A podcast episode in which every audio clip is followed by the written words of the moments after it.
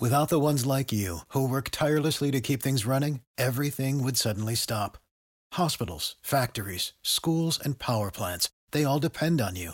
No matter the weather, emergency, or time of day, you're the ones who get it done. At Grainger, we're here for you with professional grade industrial supplies. Count on real time product availability and fast delivery. Call clickgrainger.com or just stop by. Grainger for the ones who get it done.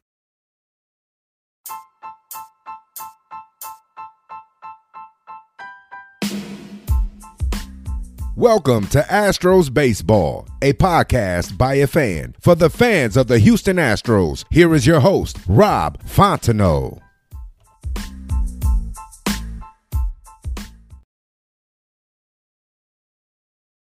Hey guys, thanks for tuning in to this episode of Astros Baseball. You know, it had to happen. Either the Astros were going to win the World Series or I was going to have a podcast to tell all of you that the season was over. But luckily, I got my good friend David Tuttle joining me today. Uh, Los Gatos High, High School Hall of Fame, USA Pan American team, nine year professional baseball player, and, and one half of the Bleacher Blums podcast with Jeff Blum. David, welcome to the show once again, buddy. Hey Rob, thanks for having me, man. I know, uh, like I said, I live here on the left coast in California, and uh, maybe the uh, the highs and lows of the Astros baseball season aren't as um, you know ingrained in our hearts and our minds here as they are in Houston. But uh, but yeah, it's uh, I have a fond, or I should say, a distinct memory of every year when the season came to an end, and sometimes it came to an end with. Uh, the ultimate goal. And sometimes it was like, you know, all right, season's over, pack your bags and go home. And unfortunately, you know, the, uh, the Astros magic, uh, kind of petered out tonight. And, uh, you know, I, I feel for all the Houstonians that, uh, that had to watch that game. But, uh, you know, I mean, such is life, as you know. So do you think it would have been rougher on the Astros if they would have just got swept and not came back from that three to zero deficit? You know, do you think it's rougher now that they almost did it, or do you think the sweep would have been rougher? You know, I think that's a great question. I, I saw Carlos Correa after the game last night, and he got a lot of kudos for, I guess he and Bregman watched the 2004 um, kind of postseason with the Red Sox as the only team to come back from 3-0 and, you know, win the World Series. And um, I actually tend to lean towards what Carlos said, which is, you know, if they don't win tonight, then it was all for naught. And so I think that it's the old, I mean, as simple as this is, it's the old saying that, you know, second place is, you know, what is it? Let's see, there's first place and then second place is the first loser. I mean, I don't, I don't think anybody in Astros clubhouse is like, yeah, it was great to win those three games and lose this one. So I know that's not maybe what everybody wants to hear, but I think they're probably pretty disappointed. What was that race car movie where the guy told his the dad told the son, Bobby something. If if you're not first, you're last. Yeah, that's right. Yeah, that's right. It was uh, it's that's Will Ferrell. Gosh darn it, it's Talladega I, Nights, right? Yeah, but I was, Ricky Bobby. Mm-hmm. Ricky Bobby. If you're not first, you're yeah. last. And I can tell you this: the the only championship I ever won in sports in my entire life is my one and only year that I played soccer, and we never lost a game. But other than that, like the Astros are going through, you know, like you just said, the season's over. You either win it all or the season's over. And uh, so my tweet after the game, you know, I was I was upset a little bit, but not as bad because because the Astros helped ease me into it, you know, because yeah. they didn't really seem like they were going to win at all. Uh, but my tweet was this: you know, uh, I already forgot what it was, but I'll tell you, I'll just, I'll just trying to, I'll kind of like, just tell you what I said without knowing exactly what I said, if that makes sense. But it's okay. like, great season, Astros. Thank you. You did, uh, you exceeded a lot of people's expectations. It was a great season, something like that. And that's how I feel. I mean, we talked about it earlier a little bit, you know, no Justin Verlander, no Yordan, no Osuna, uh, no Peacock, no Joe Smith. I mean, that's a lot of pieces to miss and be two uh, runs away from going back to the World Series again. Rob, you know it's funny. I had not thought about that until you mentioned all that. So let's put this in perspective, right? The Tampa Bay Rays were 40 and 20 during a 60 game season. The Astros were 29 and 30. I mean, so before the postseason started, and we actually had a little, uh, you know, kind of a, a uh, on our podcast, right, a teaser about that, and then we had TK on, Todd Callis on, when they were pr- starting the series with the Rays. And in all honesty, I thought the Rays were the better team just based on those numbers. And what happens when a team plays the way we know they can, which you already just pointed out, no Verlander, no Alvarez, no, I mean, Gerrit Cole had obviously already left and he wouldn't be there anyway. But I mean, when you look at the pieces of the team being together, no Peacock, um, none of these guys, uh, what were your expectations before the postseason started, right? Before they played, uh, the Twins? And then what were your expectations as they kept winning games? And I think that's the one thing as a level headed person and not a die-hard fan that you have to keep in mind. And I think what you just said is apropos. When the season ends, it sucks unless you're at the top of the mountain. But really, realistically, Houston fans, what what were your expectations before this thing got rolling? What were they? Yeah, you're exactly right. I mean, it was kind of a roller coaster of expectations. When the season ended, I really thought we had a chance to beat Minnesota. The pitching was there, but the offense was was not there. And you win championships with pitching. Hmm. Uh, you also win championships with home runs. Um, but so I, I was confident. And then I knew if we got by them, we'd have to probably face Oakland more than likely. And when that was decided, I was like, I don't know, man. Uh, they got great pitching. They got uh, great hitting. They beat us seven out of ten times.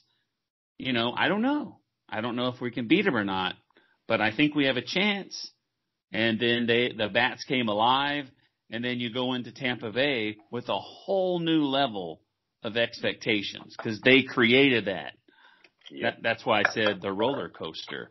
You know, we talked about the guys missing, and I left someone out because I don't think he's that big of a piece, and that is Chris Devenski. I don't think uh, they really missed that guy that much. I don't know. I mean, I think you miss all those guys, but I guess my point wasn't even we could name the guys here and there. I, I think more importantly that let's let's be honest with ourselves. After a 29 and 30 season, you know, you're kind of limping into the playoffs. And I would agree with you. I mean, with experience and talent and some items that uh, maybe we haven't covered, I just think, yeah, I would expect that the Astros to beat the Twins more often than not, just based on experience. And, you know, that's the old let's throw our gloves on the field. The A's, it was a different story. The A's had beaten the Astros most of the games this year in the series. You already said seven out of 10. And the Astros were really young. Their pitching staff was young and they didn't have the experience. But more importantly, the Astros bats hadn't really um, done what they needed to do against the A's. But as you already pointed out, pitching, I guess home runs, but I think that's the flip side of pitching. If you have crummy pitching, they're going to hit a lot of home runs. But pitching and defense wins championships. And I think after beating the uh, Twins and moving towards Oakland, the pitching on the Astros side was much better and that kind of proved to be the differentiator in that series. But but you already said like I mean, what really were your expectations? Did anybody in Houston, besides like the crazy diehard fans, expect the Astros to win the World Series this year? I don't think so. Would it have been incredible if they won tonight and then had a chance to go to the World Series and beat the Dodgers or the Braves? Absolutely. And now, if they had made it, I wouldn't put it past them to win it all.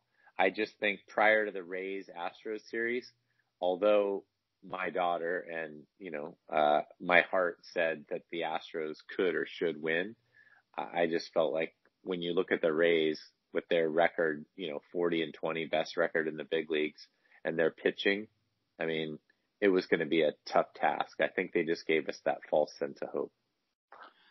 So like I was saying, the roller coaster of emotions you go into the Tampa Bay series with higher emotions, then you lose game one. You lose game two. You lose game three and your expectations go back down. You win game four. You win game five. You win game six and it's back up again. And today, like I said before, it's one of those games that, I mean, besides the, I don't know. I mean, Lance McCullers hit the first guy, first yeah. hitter with the first pitch of the game. So I never ever, when the games, before the game, I thought we were going to win, but during the game, it was like, oh no. And so one thing about it, and it probably affected both teams, is the shortened season, you know, the seven game playoff, there was no days off. There was no real chance to reset everything. I don't think in a perfect world that Lance McCullers Jr. would be your game one starter.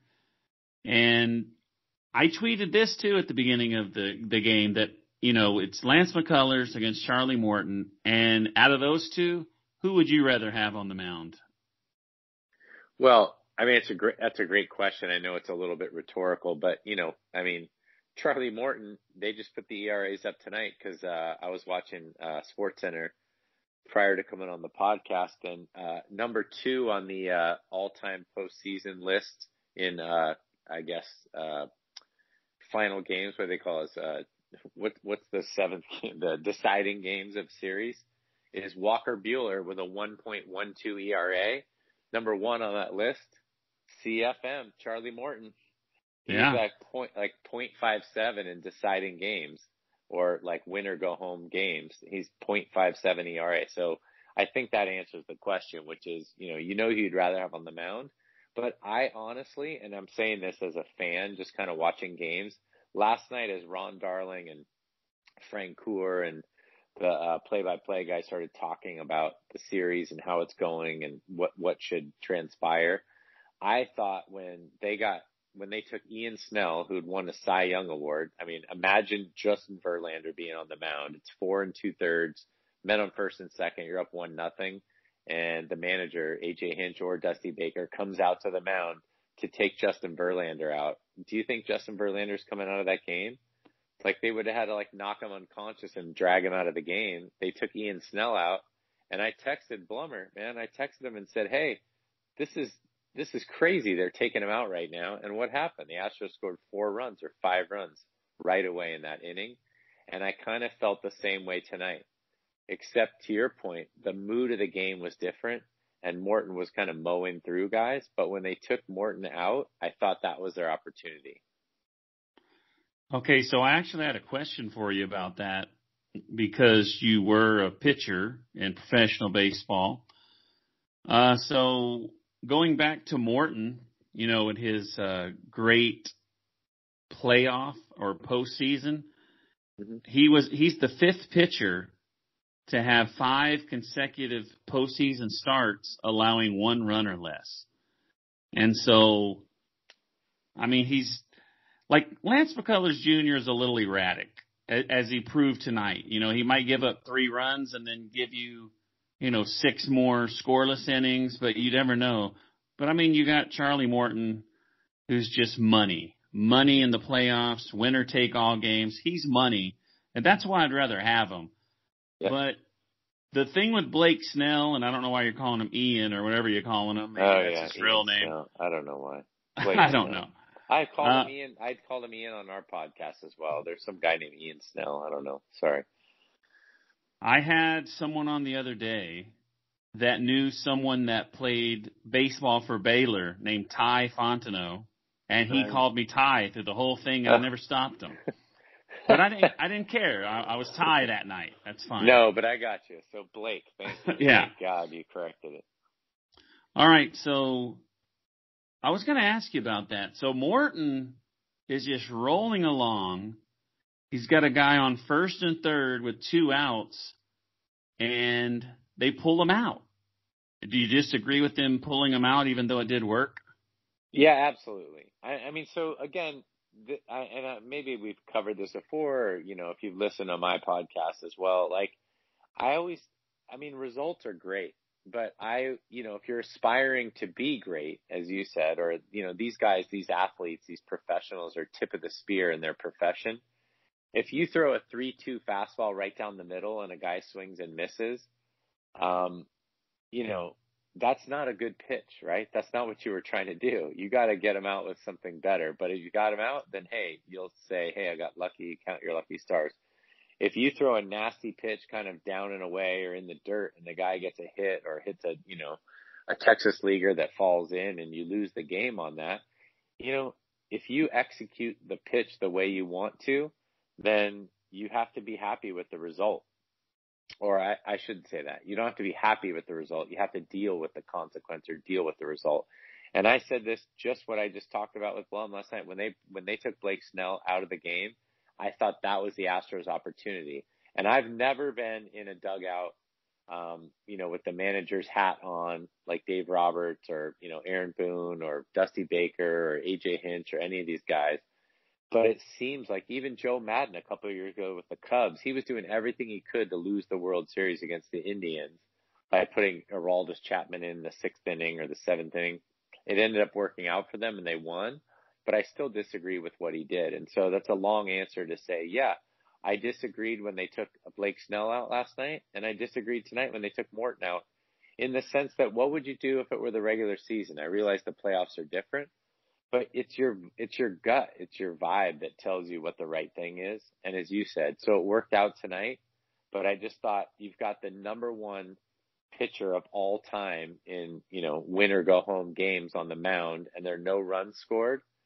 I mean, why not ride him for one more hitter?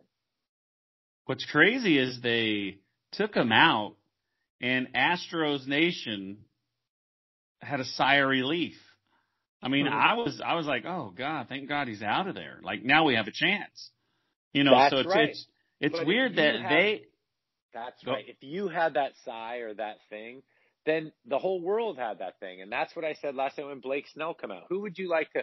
If Blake Snell gets out of the inning last night in the fifth inning, and he gets into the sixth inning, and now you're in the seventh inning, and they go in the bullpen, like who would you rather have on the mound, right? Like let's bring in the you know Granted, the relievers of the Rays are outstanding, but those guys all throw 90. But now you're in the bullpen. Now it's like that revolving kind of like cycle, and you're you you have a chance. And that sigh that you had tonight, like whew, like they got Morton out of there. That's exactly what Astros Nation all felt, and probably the hitters too.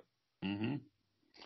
So going to the to the game, you know, uh, McCullers, because I'm going to ask you about him next. He hits the first guy with the first pitch, strikes out the next guy. It, I think it was Lowe. And then right on cue, you know, the, the announcer say something about he's getting ready to throw a fastball. And, and I'm, and I'm thinking to myself, don't throw this guy a fastball. Hmm. I, I would rather walk Arozarena than pitch to him. I mean, he's just killing us and he throws a fastball over the fence, two to zero right away. Is that what you were thinking also when you saw that? You know, I don't I don't always just second guess pitches. I mean, they've been talking about Arozarena. He's obviously hot, but then they brought in a lefty to face him last night, Taylor, and he mm-hmm. got that ground ball to second base, which was impressive. Um, you know, I mean, guys are hot for a reason. I mean, he he's swinging out of his shoes but I don't second guess pitches as often as I second guess kind of maybe mindset or like temperament. And I think what you said, that kind of set the tone for the game. So I don't so much second guess that, hey, you're down two nothing. But if you watch the next eight innings, I mean, that was a really quick kind of deciding game. That Astros swung at a lot of first pitches. They never really seemed to put pressure on the Rays. And I think this coincides with what you're not what you're asking, but with what you're feeling is the Astros never really tonight, especially, and maybe that is on McCullers. They never really put pressure on the Rays to um, to kind of earn their way to the World Series. You know, they mm-hmm. the Rays did what they want to do, which is let's jump out to an early lead, make them feel uncomfortable, and then ride you know ride Charlie Morton to the playoffs. But yeah, I thought there weren't a lot of high leverage, like high high pressure innings. Is, that? I mean, didn't you feel that way? Yeah, it just I think they they had some kind of stat, and I wish I would have wrote it down. Uh, something it was something crazy like 14 out of the first 19 hitters that Charlie Morton faced swung at three. He threw three pitches or less to him, something yeah. like that. I mean, they were just helping him out. They're swinging yeah. at first pitches. They, you know, they weren't fouling off 20 pitches. I mean, I still, I don't even know how many he, he left with. He didn't really throw that many. I mean, that's what I was thinking when they took him out. He still had some, some bullets in the gun. I didn't understand why they took him out. Yeah, well, you know, again, it's funny. It's nice to have a, a what do what do they call it? A something of riches, right? A, a, he, I mean, that bullpen is crazy good. So you know, Cash is Cash is kind of like go to is going to the bullpen, right? I mean, um, you know, he just has so many uh, guys down there that throw 95, 96, 97 that can get guys out and guys that he trusts. But, but I, I would agree with you. I think it was 14 of 19, you know, three pitches or less. And then the other stat was, um, you know, he had 45 or 46 pitches into the fifth inning. He was in the fifth inning and he only had 45 pitches. So I, I you know, I don't understand it. I've talked about it on our podcast. I might have mentioned it to you before. I don't get why in the postseason everybody just seems to run to the bullpen as quickly as possible. If there is one team that can do that, it would be the Rays because every single guy throws 97 and their their numbers are crazy. So I think tonight was I don't know. Tonight was interesting because I felt like even when the Astros were down 3 to 1, that game, let's see, game five and game six, all the pressure seemed to be on the Rays. I mean, the, the Astros made tough innings and they, you know, they extended innings, they fouled pitches off, they got hits when they needed to, like just that kind of pressure. And there wasn't, there was a glimmer, obviously, when they got the two runs, but my, my, the inning that was the high leverage inning, the inning that they needed to get to him was when they took Morton out. It's three nothing and Springer's up, right? Mm-hmm. And uh, and I just felt like, okay, they got to get to him right here. They got to get to him. If they get a run here or two, it's the seventh inning, and that puts pressure on the Rays because they got to get you know eight, nine more outs with with a lot of um, you know eight or nine outs is a lot different than three or four, and so. I felt like that would have made the end of the game tougher and he might have had to go to the bullpen more and it just never happened. Lance McCullers gave up a home run to Zunino, who mm-hmm. crushed it. So we, like you said, we're down three to zero right away. I have these stats here for Morton after five innings. One hit, five strikeouts, no walks, no runs, less than 50 pitches, and he gets taken out the next inning. That just blows my mind, uh, how well he was doing. So we go to Lance McCullers, who didn't even make it out of the fourth. And when Dusty Baker came out to get him, he was telling him, I think it was Kiermaier who had the injured hand. He was telling Dusty that I, you know, I can get this guy. He can't even swing. Yeah. And they brought in Raley, and, you know, he just struck him out easily. Mm-hmm. But so let me ask you this. This is one of the notes I had for you since you were a pitcher. So he didn't want to come out. Have you ever been in a situation where you didn't want to come out of the game, but the manager wanted to take you out? You know, it's a great question. I don't remember. Isn't that crazy? I mean, yes. I guess the short answer is yes. I don't remember specifically when or where or how that was, but yeah, absolutely. You don't usually want to come out of the game. But I think this kind of begs the question a little bit um, about what you said before about Lance McCullers. It sounds like as a Houston Astros fan, you didn't think Lance McCullers was kind of the guy to start the game tonight. No, I, I wish. I mean, I was I would be more comfortable with mm-hmm. you know, starting. I think. I mean, Framber, I'd be most comfortable with him, but they, you know, he pitched Game Six. But I don't know. I mean, Lance McCullers has had some outstanding games this year, and he's had some bad ones. And even this one wasn't that bad. He only allowed three runs. He didn't last very long, and his pitch count was super high. I think he didn't even last four innings. He already had 75 pitches, gave up two homers, but he only gave up four hits and one walk. So it wasn't like it was totally horrible. Well, no, and he struck out seven. But I guess the reason I ask you that is not, I mean, because you can go through the stats and the stats are important, but I think you touched on something earlier, which is like, had I ever been taken out of a game when I didn't want to? And I will say for someone who played, you know, nine and a half years of professional baseball, but, you know, didn't make it to the big leagues, aside from, you know, like major league camp and spring training, things like that, you know, there are guys that you play with that are, you know, for lack of a better word, I mean, you know, Josh James on the Astros. Like, I don't know what he did to his foot the other night, but he got his, he hurt his foot and he just walked off the mound, you know?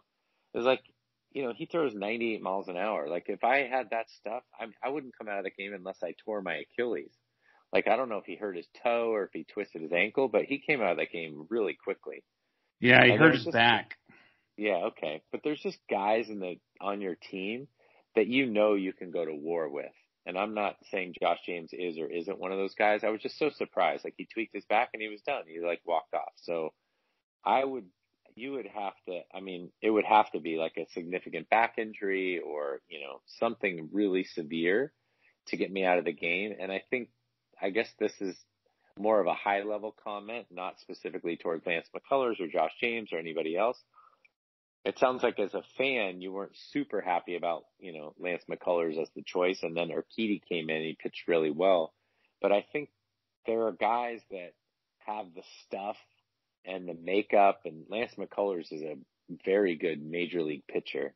Mm-hmm. But when the light shines the brightest, I mean, look at Colt Morton, uh, Charlie Morton. That's actually the best example is Charlie Morton is kind of a, you know, I mean, he's a decent pitcher. I mean, I think the years with the Astros really built his confidence. But, you know, until that point, Charlie Morton was kind of an average major league pitcher. What team in the big leagues right now wouldn't want Charlie Morton to be on the mound in game six or seven for their team? Which one? You tell me. None. They would all have him. Everybody would want him. Yep. You're, you're correct. And that's what I'm saying. So sometimes there's just guys you want on the mound with the game on the line. And I think what I hear you saying is maybe Lance McCullers isn't necessarily that guy. He's a great number three starter, great number four starter in your rotation. But, you know, maybe he's just not that guy that you're going to have, you know, close out a game. And I think that's the, not the apprehension, but that's kind of the nerves yeah. that you felt tonight. And it came to fruition. Yeah, he wouldn't be my first choice, but he just the way you know the days off and the order that it just happened. I mean, he, he yeah. I believe he pitched game two and seven. It's just the way it happened. I, I'm pretty sure Dusty probably had confidence in him, and his team had confidence in him. You may had more confidence in him than me. People listening to this may have more confidence than me, but I know for a fact that nobody would pick him over Charlie Morton. We've already went over that about 35 times in an hour, but you know, but anyway, I mean, he did he did okay, uh, but it's just it, the the two opposites. We talked about how Lance McCuller. I mean, we talked about Charlie Morton barely working. I mean, you know, two or three pitches here or there, but Lance McCullers was throwing tons of pitches. I mean, they they were making him work. They were, and and I think I don't know. I mean, like I said, we can go around and around and around. I just there's there's a couple of high level things, which is there are guys you want on the you know in the foxhole with you, and guys you don't. I'm not saying Lance isn't one of those guys, but Charlie Morton is definitely one of those guys. And maybe the reason that the game turned out the way it did is because Charlie Morton made it that way, right? I mean, the guy has great stuff. He knows the Astros hitters from being part of that clubhouse. And, um, you know, he took the kind of snuffed out the flame, right? Snuffed out the energy that the Astros had moving into, uh, to game seven. But I guess just from a fan and just watching the game, I never really felt like the Astros had any, um, uh, they never had any leverage, right? The last few games, I felt like they had leverage, and I think this was your original point when Arozarena hit that home run in the first inning, it felt like, uh oh. And then there was never any fire or spark from the Astros. And so I, yeah. I don't know what caused that, but I certainly felt the same thing that you felt. I think it just changes things. If your your starting pitcher hits the first guy, the third guy gets a two run homer, now you're going up to bat you know, not trying to get your team a lead, but you have that extra pressure of being behind. And after two innings, they're down three to nothing, and the pressure is even more. And the sixth inning, uh, Zunino got a sac fly, so the Astros were down four to zero. Yeah. So let's go. Let's go later in the game here. Mm-hmm. Uh, the Astros had runners on the corners. I, I have notes here, and sometimes I can't read them. Uh, they had runners on the corner with one out. Uh, Bregman and Tucker both got singles. And then Yuli Gurriel comes up. And he grounds into a double play. The inning is over. So that was that was our first chance to get something done in the seventh. That was Yuli Gurriel's fourth time in the series that he hit into a double play. And he's 0 for 13 with runners in scoring position. Uh, you, uh, Dusty kept saying, Yuli Gurriel's a professional hitter. I got confidence in him. He's going to come around. And he never did. Are you surprised Yuli Gurriel never came around? I am. And I would have given him that chance over and over again. So again, this kind of, hopefully this supports the point I made about you know who your big game pitchers are and who they aren't. I mean, you know, if this is the Astros days of yore, right, and Verlander was healthy, like Verlander probably would have found a way into the game tonight. And or, you know, as you said, like Peacock and some of the guys that have kind of been there through the wars. And uh and I think I mean, you as an Astros fan, again, this has to go back to the the expectations you had prior to the postseason. Yuli Gurriel has been in some big spots and created some big moments for Astros fans in the past few years. Um, yes, he wasn't doing it, but who do you put in that situation? I mean, do you put Aledmys in there? I mean, Aledmys had a good series here. Mm-hmm. I just think you establish these roles over the season, and this year the season was a little bit shorter. But you know, Blummer's a good example. You know, he used Geoff Blum like he always, you know, he was reliable. He became a utility guy. Did he want to play shortstop every day for a team? Absolutely. But he became a utility guy, and he learned how to be a utility guy, and he knew when he had to be on, right? Seventh inning or later, you're going to get a pinch hit. You might pitch in against this guy or this guy. And I feel like Yuli Gurriel is, I mean, he's a mainstay in the Astros lineup. He's a professional hitter and he's a run driver inner, man. He drives in runs like nobody's business. And if he got a hit there, we would be having a different conversation. But I mm-hmm. think he's he's certainly the guy that I would trust in that scenario. So I agree with Dusty. Saying he, you know, you can't get him going on the bench. So he has to be out there. And let's say he did get going after game three. Then you're looking at game four, five, six, and seven that we have the Yuli Gurriel that we all know. Uh, you go to the eighth inning. The Astros had the bases loaded. Uh, Diaz walked, Altuve got a single, and Brantley walked. So, you know, we had him in trouble here. Uh, Carlos Correa delivers a two run single. It's four to two with two outs. We have Bregman who really hasn't done anything and he strikes out and kills that. But I was still pretty happy that they at least got two runs out of it. You know, you're not expecting them to get everything. Uh, they go to the ninth inning. Uh, Tucker strikes out. And I have a note right here. This is That's like, when Gurriel got his hit. this is, this is, I'm telling you, this is live taking notes right here. I put Yuli Gurriel. Why? That's what I put. Why? And then I put single exclamation point. So see, I second guessed myself. But anyway, Reddick struck out. But Reddick, that was a very good at bat. I mean, he really fought hard. And then it's really deflating when you have a chance and then like the guy swings at the first pitch and pops out and you feel like, man, just see a few more pitches. Like it just feels very deflating, and that's my word of the day. Uh, yeah. But the Astros lose. Uh, 37 of 38 teams did what the Astros did. They went down 0, 0 and 3 and, and they didn't win. Only one team was able to do it. So we had history against us. We had the, they had the better starting pitcher. Uh, so one more question about, I mean, I probably have more than one, but in, uh, in game six, if you remember this story, we before Correa had that walk off, Framber Valdez was warming up. So you being a pitcher, how much do you think? I mean, and he still pitched beautifully, so it didn't hurt him. But so he warmed up the night before, and and so how long does it take a pitcher to get ready to go, like a bullpen guy? Yeah, it's funny you said that because I I was a starter for a while and then I was a bullpen guy. But you know, I believe many of these guys, especially talent wise, are fairly equal when you get to that high high level. And this kind of goes to my thing with whether you want Charlie Morton or Lance McCullers. I mean, you kind of know the guys on your team that have that never say die, like killer mentality. But as a reliever, I mean, I could get ready in like seven pitches because you figure I've been stretching down there. I'm pretty loose. I need to fire like four or five pitches.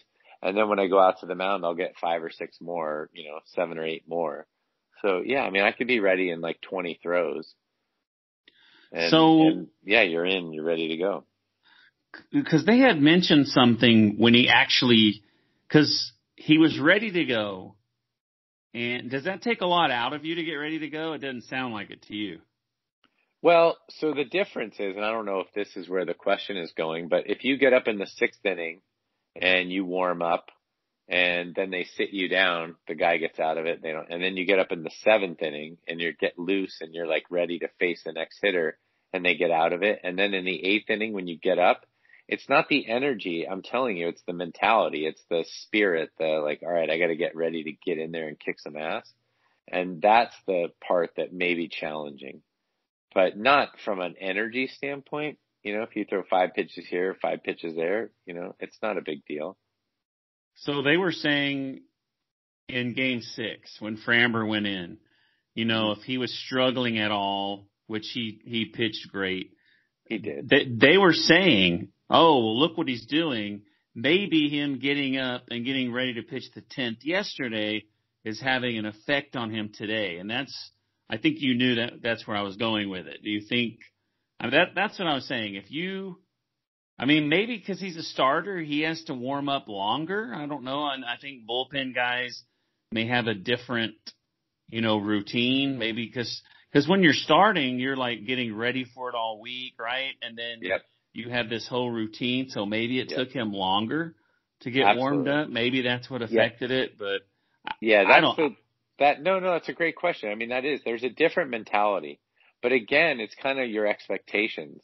I mean, I can go back to when Clayton Kershaw last year when they lost to the Nationals, and the Nationals ended up beating the Astros, which is crazy. But the uh, the um, when Kershaw came in, remember he was pitching in the he came in relief in Game Six or something. The Dodgers had been up, and uh, he faced the lefty and got him out. And then he came out to start the next inning, and he gave up a single and I just thought, first of all, I thought when he got the lefty out, that was it. He got out of the seventh inning unscathed. It was all good. And then Dave Roberts sent him back out. I think that's all mentality. Starter, reliever, what otherwise, or otherwise, it his job was done. So again, he, it's not a it's not a physical ability thing. It's a mentality of you know what Dave had me come in, I got the lefty out, I'm done, right? You almost have that letdown, like that, all right, I did what I had to do. Oh, I got to go back out there? Oh, okay. You know, and then you go back out there and he gave up a single and a home run and then they took him out and he looked like the goat. You know, I, I, the example I can use was from last night's game, that double play they turned. Remember they reviewed the end of the game? Pressly mm-hmm. got him out the double play that ended game six. That double play, if they show that uh, Gurriel's foot came off the bag, you know, and then Pressly has to like get back out there with a guy on first. You know what I mean? Everybody yeah. kind of thought the game was over. They handshake. They say, uh, "Oh no, no, no, the game's not over." They didn't turn the double play. That's a huge. That would have been. I hate to say it. I know it was only it was a seven to four ball game at that point. That would have been a huge turnaround for the Rays. They to get another out would have been a big task for the Astros. Yeah, it'd be totally different mentality. You know, one yep. team's like, all right, we get one more chance. Yep. And the other team's and, like, oh no, I thought we won. I've already, yep. I've, I've already started shutting it down. You know? Yep, that's Rob. You nailed it. And I'll say two things about that. One is that's exactly the mentality of a starting pitcher and a relief pitcher. it's the letdown. It's the mental expectation versus the reality, right? So if you're a starter, you might take longer to warm up.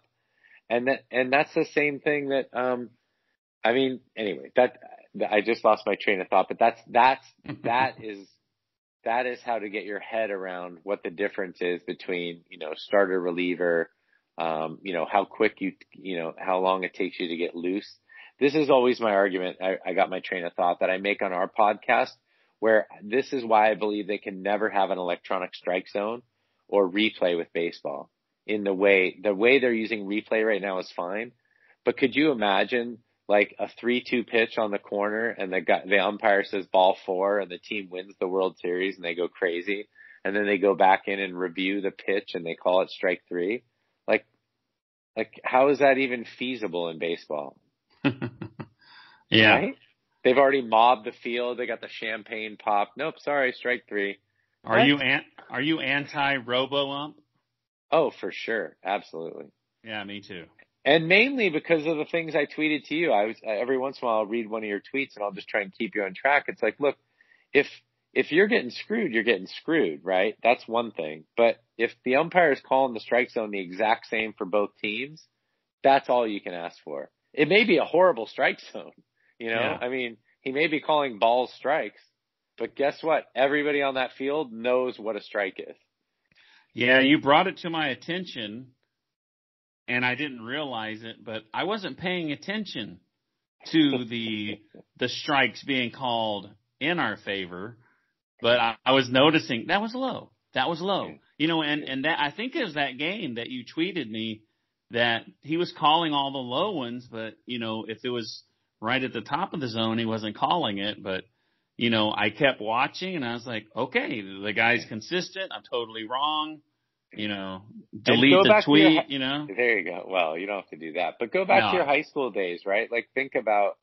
I mean, just all you want to know is what a strike is and what a ball is. I mean, mm-hmm. you know, if up is down and down is up, then great. But all you want is some sense of what's happening. And when you are allowed to know the rules of the game, then you can play the game, right? So yeah. if I know what the rules are, I'm good.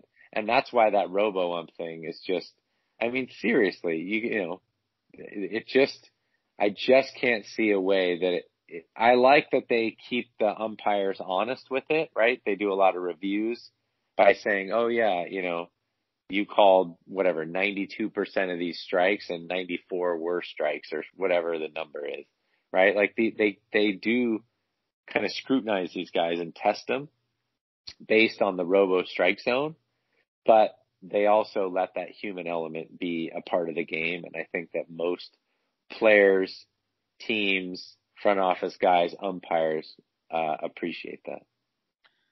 We had Dustin Garneau on the Sunday Stros podcast, which you're mm-hmm. familiar with because you you were actually the very first person to make the video for us. You know that we started. I mean, it's still going. However long ago that was, you made the video. it, it's continuing, and uh, so one of the the fair foul questions that week was robo umps, uh. and he said foul, no way, and he said that that's how catchers make their money with with pitch framing. and he said that's love it. You know, that's something that helps get you a job. That's a skill that you can have. And, you know, he I think he brought up Max Stassi in the conversation. And uh so yeah, so that that's when I was I've I've always been anti robo ump. There's some guys that listen to this that are pro robo ump, but I, I like the human element, whether they're wrong or right. Yeah. You know, it's it's do, just. Do me a favor and tell me what the pro is for the robo ump. I'm curious, and I don't mean that to put you on the spot, but what? And you're anti anyway, but what are the arguments your buddies and the folks that listen to the Astros baseball podcast like? What what is the argument for the robo ump? Because you know tonight when I go to bed, I'll have to. uh lay my head on my pillow and give it some thought. But I'm just curious, is it the consistency or the the uniformity or just the I mean I don't know. What what's the argument? I guess they just want everything called the way it is. But I don't like it. I mean and, and I I don't know. I I'm totally against it and they're not, you know. Mark you if you're listening. Uh, Well, maybe But- you can have Mark you come on the the podcast again, or at least tweet tweet us and say, hey, you know, this is what I believe would be um, reconciled or rectified with the RoboUmp. Because you know, I watch tons of sports. My daughter plays soccer, so I'm watching Premier League soccer. I watch the NFL. Tomorrow's Sunday. I'm going to be watching the NFL, and they use replay. And there are some kind of unfortunate, in my opinion, like uses of replay. But I feel like they use it kind of sparingly, and they use it in the right. Um, I don't know, in the right context, and I just don't see how that translates to baseball. So Yeah, I, I think football kind of overdoes it a little bit. I know they're just trying to get everything right, yeah, but it's like do. it's like these guys are in the no huddle, going fast, Yeah. And they challenge something that you know is a catch, and they and Yeah. maybe they're doing maybe that's their strategy, you know, Yeah. trying to slow them down and get them out of rhythm. But Yeah. going I'm sure back, that's part of it. yeah. So going back to baseball, Yeah, please. If you do not know the the final line, the Astros lost two to four. Who do you think had more hits? Well, tonight, so the way the series went, I thought the Astros really showed well, and I felt like they dominated. Even like game one, we talked about they lost two to one, but they had a chance there, you know, in the eighth inning to kind of break it open. I mean, didn't they have like Springer up with the bases loaded or something? It just didn't happen. Um, but I would say the Astros out hit them tonight. I did not watch the well, I watched the end of the game, but you know, we keep talking about uh, Charlie Morton's performance. I mean, through five innings with less than 50 pitches with one hit, and I think the uh, Rays had four or five hits. So I would say tonight the Rays out hit the Astros. The Astros had seven hits. The Rays had six. How about that? Charlie I knew that's Morton left the the, game. question. Yeah, exactly. Charlie Morton left the game in the, after five. I, I don't even know what his hole was, but somewhere in the yeah, sixth, five right? and change. Yeah, But after five innings, I think maybe Charlie Morton had two hits in that inning. They took him out. I don't remember how the guys got on base. But yeah, after yeah, five walk innings, and a hit, I believe, when they took Yep. him out. Okay, after five innings, one hit and one one uh, no walks, and we actually got more hits. So the Astros were two for five with runners in scoring position. They left seven on base. The Rays were 0 for two. They only had runners on scoring position twice Yeah. because they didn't need it. They had two home runs. One was a two run. One was a three. Yeah. I think. So let me ask you this. Let me just say modern day baseball. I say pitching and defense because I'm an old man, but Yeah. in all honesty, they have pitching. So yeah, they hold the other teams down, but that's the old three run homer mentality. I mean, the Rays scored so many of their runs on home runs. Okay, let me ask you this before I forget. You got a guy on third. You got less than two outs. You fly out to center field. The guy scores. Are you 0 for 1 with the runner in scoring position? Uh, no, Because you got out? no, no, no, over. No, no, no. That's, that counts. A sacrifice fly will give Yeah, you. Yeah, sacrifice fly. Yeah, sacrifice is not in the bat. oh, so it's just totally wiped out. It's O for O. Yeah. Oh, okay. I did. I did Yeah. not know that. Yeah, so same with, uh, yeah, with a bunt. Oh, that's that's good to know. So anyway, the Astros lost. Going back to that, season's over. Uh, I told you before the show that I was, you know, they eased me into it today. You know, they they never had a chance to win, and I told you, give me a, give me like 20 minutes, you know, to check on the wife, get the notes ready, and I started getting sad. I started feeling it a little more, and. uh I don't know. I don't feel as sad anymore. I feel like it was a good year. Um, I don't know. But here's Well, some here- things. Oh, go ahead. Let me ask, no, let me ask you a question. So again, this is kind of a question we danced around earlier. If I told you a 29 and 30 Astros team was going to play the 40 and 20 Rays and they're down three games to none in the series, like, wouldn't you have got, gotten prepared sooner for the ultimate kind of, I guess, the finale of the season? I mean, I, what, Yes, I was. know, For, or I was. or if they went to the World Series and lost again. I mean, like, what were the expectations? What were the expectations anyway? I'm not saying you should root against them, and I'm not saying you wanted the season to be over earlier. But just you know, tell me what you're. You know, we got to kind of manage those expectations in the sense that what were your expectations when they kind of limped into the playoffs at 29 and 30, and then versus tonight. You should be sad. It's never fun to see the team that you root for lose, and the finality of it is here.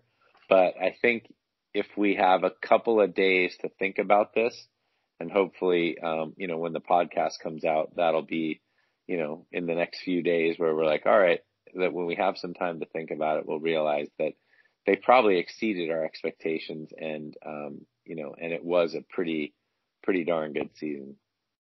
Well, going into the season, our expectation was to be in the American League Championship Series against the Yankees. That was the, you know, I didn't even really expect us to go to the World Series, you know, because I kind of bought the uh, the narrative that the that's one of the biggest words I've ever used. I bought the narrative that you know Yankees got Gerrit Cole, they're going to win it all. And but I knew we had a chance. But when Verlander went down, you know, Bregman's not Bregman anymore. Uh, you know, 29 and 31. I, I didn't have the expectations to get as far as we did, but that's what I was saying. They kept changing my expectations. Yeah. And so going into the pre, going into the postseason, my expectations were definitely not to get where we ended up.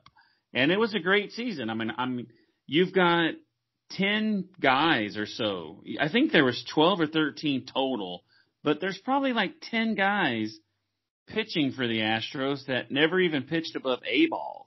I mean, they're like pitching, uh, for the Fayetteville Woodpeckers and stuff like that. You know what I mean? I mean, it's not guys that were in AAA Round Rock or Corpus. I mean, you're talking about Enoli, uh, Paredes and Luis Garcia. I mean, the list goes on and on. Uh, Raley was in Korea for five years. It's just crazy. I mean, it's a, it's And crazy how far we got with those kids. That, that's, that's I- what I'm I totally agree with you. And so I appreciate that you bring some, you know, you know, fan is short for fanatic. And I realize that you're, you live and die with the Astros as you should. I mean, you're a fan, but when you start pulling out names of guys that were with the Fayetteville Woodpeckers and things like that, I mean, this, this team achieved a lot. And I think the part to shed a tear for or the sadness should be that you know, I already mentioned, I don't, we didn't mention this on the podcast, but off No. air, I was saying the Golden State Warriors, you know, I'm a Bay Area homer and man, watching the Golden State Warriors, they were terrible for so many years, even with Run TMC, Chris Mullin and Mitch Richmond and those guys, like they were just terrible. They just could never get out of their own way. And then we finally got like Steph Curry and Klay Thompson and Draymond Green and this team that could win it all and they won it all. And then they went back to the championship the next year and they lost and then they added Durant and they won again. And I was like, man, this is like a never ending thing. Like the Warriors are going to be the greatest. And it's already gone, you know? I mean, now it's like the Lakers and the Clippers and all the other teams while everybody else gets healthy and it's disappointing. And I, and I feel like if we are going to shed a tear for the Astros, you know, it's like, you know, pour out the 40, right? You know, let's pour out a 40 for, you know, Correa, Bregman, um, you know, Gurriel, Springer, and uh, and Reddick, you know, because that's the core group of guys that has carried the Astros kind of through this this heyday, this this height. And if they're not able to put all those guys, and Altuve, of course, excuse me, but if Yeah. they're not able to, if they're not able to put those guys back together on the field next year, you know, um, Brantley's become a really nice asset to the team. But man, if Springer leaves or Brantley leaves or Altuve or Correa or, you know, any of these guys kind of change positions and leave, then I think it's worth, like you said, the finality of it is worth shedding a tear because it's, uh, it's kind of the dawning of a new age or a new era. And it's, you know, it's a little sad. The only guys we have signed long term is Altuve and Bregman. Yep. Uh, Altuve, uh, 462. in this series with a 1447 OPS. Bregman 143 with a 343. So Altuve outshined him by far. Uh, Correa and Springer, you always have the, I, I have this conversation plenty of times. And, uh, you know, if you only have the money to keep one of them, who do you keep? Are there other outfielders you can get to replace Springer, the heart of the Astros? Or is there someone that, you know, is Carlos Correa going to be harder to replace? Can they keep either one of them? Who knows? I, I have no idea, but today, you know, going with the Golden State Warrior thing and going with being sad, this could be the last time that you see George Springer in an Astros jersey. Yeah. And I think regardless of whether he comes back or not, um, I mean, if he comes back, obviously, then great. But, uh, you know, it'd be interesting to see what James Click does. I don't know enough about his GM style and how they want to keep the team together if they do. Um, mm-hmm. or even Dusty Baker if he has any input. But I, I, I would agree with you. And I think, um, we've seen this over the course of years with other guys and other teams, but, uh, you know, I've become very fond of the Astros because, uh, it's part of our podcast and certainly being on your podcast and paying attention to them a little more, uh, readily than I would. Uh, it's, yeah. I mean, I, I think the likelihood of, let's put it this way. I don't know what the choice is going to be, but the fact that you have to choose between one or the other and not have both is going to be sad for many, many Astro fans. Yeah, we don't even know if we have the choice. I mean, right. if, if they're free agents, they can go anywhere they want. And, uh, but I mean, I'll tell you this. You, you talk about James Click being our new GM. You know, when we had, uh, Luhnow, I mean, they never, are you, what is that? Are you drinking? What are you doing? No, something just a spoon fell in the oh. sink. Oh. Yeah, I'm killing so, the podcast. So, Sorry. Oh, it's all right. Uh, so this is an amateur podcast. It's okay. We have sound effects. Have, let me tell you this. I'm going to tell you this. I'm going to tell everyone listening. You we you were talking earlier, and where I'm sitting, I can see my front porch. Mm-hmm. There, I'm, I mean, there's blinds right here. I can open them up and see on my porch. And I could have swore somebody was on my patio. And I got so warm and so scared that I was going to tell you, hey, we got to stop for a second, dude. I got to go see if someone's on my back. But I, but I fought through it. I fought through it. We're still here. We're still going. And I'm totally lost. I'm totally lost on what I'm talking about. But yeah, what I'm saying, yeah, about about it being their choice. Yeah. And we, we, we go to Luhnow. I think he had the we have the history with the Astros, but you can't really say that now because we have a new GM. But they've never let someone reach free agency and then sign them. Right. And I don't know exactly how it works, but I'm assuming George Springer is a free agent right now. Is that how it works? Uh, no. So, I mean, not officially this minute. I think the way it works is that that's a great question but I believe it's always at the end of the season. That's how the stuff works. At the so the last game of the World Series, there's like maybe it's 24 hours after the last game of the World Series or something. So one question we're going to have on tomorrow's Sunday Stros, and this is he's been up in the rumors, but uh, AJ Hinch, you think someone's going to get him? Absolutely. Yep. That'll be my what? What's it? Fair or foul? That'll be fair. Yep. They've talked about, um, you know, I mean, think about guys that have been suspended for steroids or guys that like Osuna had that thing hanging over him from Toronto, right? The uh, abuse, like spousal, spousal abuse or something. Mm-hmm. Um, you know, some allegations like, yeah, I mean, you tell me, would you hire AJ Hinch? No. Oh, well, there you go. Your ethics are strong. They are. They really are. I like let me it. You, let me tell you this. I mean, like, I know that makes it sound like I'm okay with beating up your wife, but not cheating. I know that's how that might come out. No, I don't think so. But he's the manager. I mean, I'm upset that we have to deal with all this. Yeah. And he was the boss. He could have stopped it and he didn't. So I hold him accountable for that. You know, he, oh, well, uh, you know, All right. whatever. Let I don't me- want to get into Let me, but yeah, this is my job about RoboUmp too. And this is the last thing I got to get rolling. Um, I will say, I went golfing with some friends of mine today that were all college baseball players. So, uh, no, not higher than college level guys, but they're like, dude, I want the Astros to win so bad. He has no idea that I was on a podcast with Blum. I mean, he doesn't even know that I'm like tied to the Astros at all. Um, you know, the fact that my partner is the color analyst, you know, on TV for the Astros. And he said, because dude, we've been trying to steal signs since the beginning of time. You know, I mean, that was his argument. So trash can or not, he's like, every team does it. Everybody's trying to do it if they're not doing it now. I mean, you can debate whether the electronic sign stealing and all that stuff is legal, but other teams are doing it, which again, you know, you tell your kids, right? It's just because someone else is doing it doesn't mean you should do it too.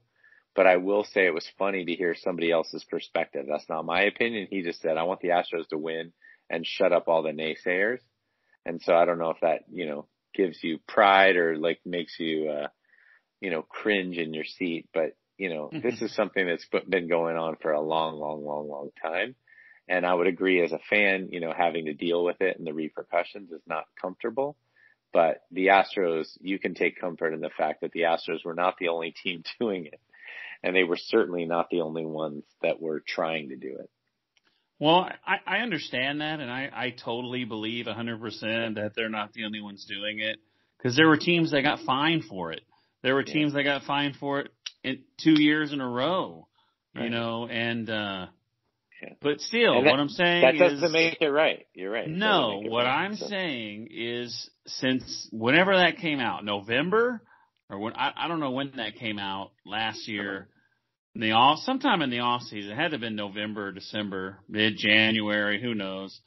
I mean, but I guess the Astros are getting abused and it seems like Jose Altuve's taking it worse than anybody else. But the us, the fans, you know, we're the ones taking it. We're the ones getting abused. And and Yeah. I don't know if people agree with that, but that's how I feel. It's like, you know, somebody the Astros will tweet something. Hey, today is grandparents' day at the ballpark. Cheaters, cheaters, we hate you. We hope you die. You use trash cans. You're a bunch of cheaters. Like, all right, dude, just calm down. We're not doing it. Do you do you think the guys in the in the clubhouse are sitting here reading your tweets? No, you're abusing us, the fans. We didn't cheat, dude. And then they say, "Oh, y'all are proud of it. You condone cheating." No, we Right. don't. But were they using buzzers? No. You know, like you y'all went too far. We're upset that they did it. And then you know, it's like the other fan bases forced us to become wrestling bad guys. That's how I look Right. at it. Right? Yeah. We're heels. Yep. And, and to your point though, like, would you hire AJ or not? And you said no. I mean, I, I understand, you know, the buck has to stop with someone. I just feel like, you know, sometimes that's the, uh, the leader has to fall on the sword, right? He has to take the responsibility. And I, I guess he knew about it at some point, but he, you know, this is something that was probably bigger and a little more powerful and a little stronger than he was. And honestly. I mean, with AJ, like if he gets the Detroit Tigers job or something like that, like watch out, right? I mean, that team could be some a, a force to be reckoned with. Yeah. You know, you know, another thing I didn't like about him, and before I let you go, Yep. is when when they interviewed him on TV, and they said, "Hey, were y'all using buzzers last year?" And he said, "The M, I mean MLB had a report done. They they investigated us. They found no proof of buzzers, and I believe the report." Hmm. He should have said no. Yeah. No way, no, none of us used buzzers. That's bull crap. That's what he should have said. Yeah. I mean, he made himself look like a liar. And Yeah. and who pays for that? Us. Yeah, you know, Rob, you're bringing up good points in terms of a fan. I will just say this, and I have these conversations with uh, with Blum and other guys that I know that played. It's really difficult because it's you know this kind of goes back to earlier in the podcast when I said like Joe Maddon like yanking his pitchers out. and Blake Snell coming out last night, I felt like that was just a big mistake. But I mean, I guess until we walk a mile in another man's shoes, man, it's really hard to judge. And I would agree with you. I mean, I think he knows they didn't use buzzers, but he probably, you know, this is the first time he's ever been in a situation like that, right? Being grilled yeah. on 60 minutes about what you did and what you didn't do. And a lawyer probably got in his ear and said, make sure you answer it this way or that way. So I'm not saying right or wrong either way. Um, and I'm not, I'm not beholden to AJ in any regard. I just, you know, I know some things behind the scenes in terms of the kind of character he has and, you know, what type of person he is. But again, I mean, I think sometimes until we walk a mile in another man's shoes, it's really hard. But I think the ultimate point that you bring up, and I forget about this because I try to be uh, impartial, especially even rooting for teams. There are a few teams I like, but you know, I mean, you brought this up earlier. The fans are paying the price, and that that's probably a very um, I don't know. It's a big burden to carry, right? It's a tough a tough road to hoe, and so I think that's that's certainly uh, apparent when you talk about it. All right, buddy. We are well over the hour mark, and I could probably talk to you for another two or three hours, but we just won't do that. We'll have to bring you back in the off season. We'll do some off season chat. What do you think? Yeah, I'm good with that. And Rob, you know, I appreciate uh appreciate you having me on, man. It's kind of fun. I, it's cathartic for me as well. I love that you're a diehard Astros fan and that you consider having me on since, you know, our connection isn't really um, you know, the Astros, it's baseball in general. And um, you know, without getting too personal, I you know, I wish you well and I hope that you stay strong and continue to be uh you know, be a force for good, as they say, right? This is a this is a labor of love, and uh, it's been a pleasure to be on the podcast. All right, thanks for joining me, buddy. I really, really appreciate it, and thanks to all of you for tuning in to me and my good buddy David Tuttle. We'll see you next time on Astros Baseball. Thanks for listening to this episode of Astros Baseball. Make sure to subscribe so that way you will be alerted when there is a new episode. Follow Rob on Twitter at Rob Fontenot. Without the ones like you who work tirelessly to keep things running, everything would suddenly stop. Hospitals, factories, schools, and power plants, they all depend on you. No matter the weather, emergency, or time of day, you're the ones who get it done. At Grainger, we're here for you with professional grade industrial supplies. Count on real time product availability and fast delivery. Call clickgrainger.com or just stop by. Grainger for the ones who get it done. Prescription products require completion of an online medication consultation with an independent healthcare provider through the LifeMD platform and are only available if prescribed. Subscription required. Individual results may vary. Additional restrictions apply at lifemd.com. Read all warnings before using GLP 1s. Side effects may include a risk of thyroid C cell tumors. Do not use GLP 1s if you or your family have a history of thyroid cancer.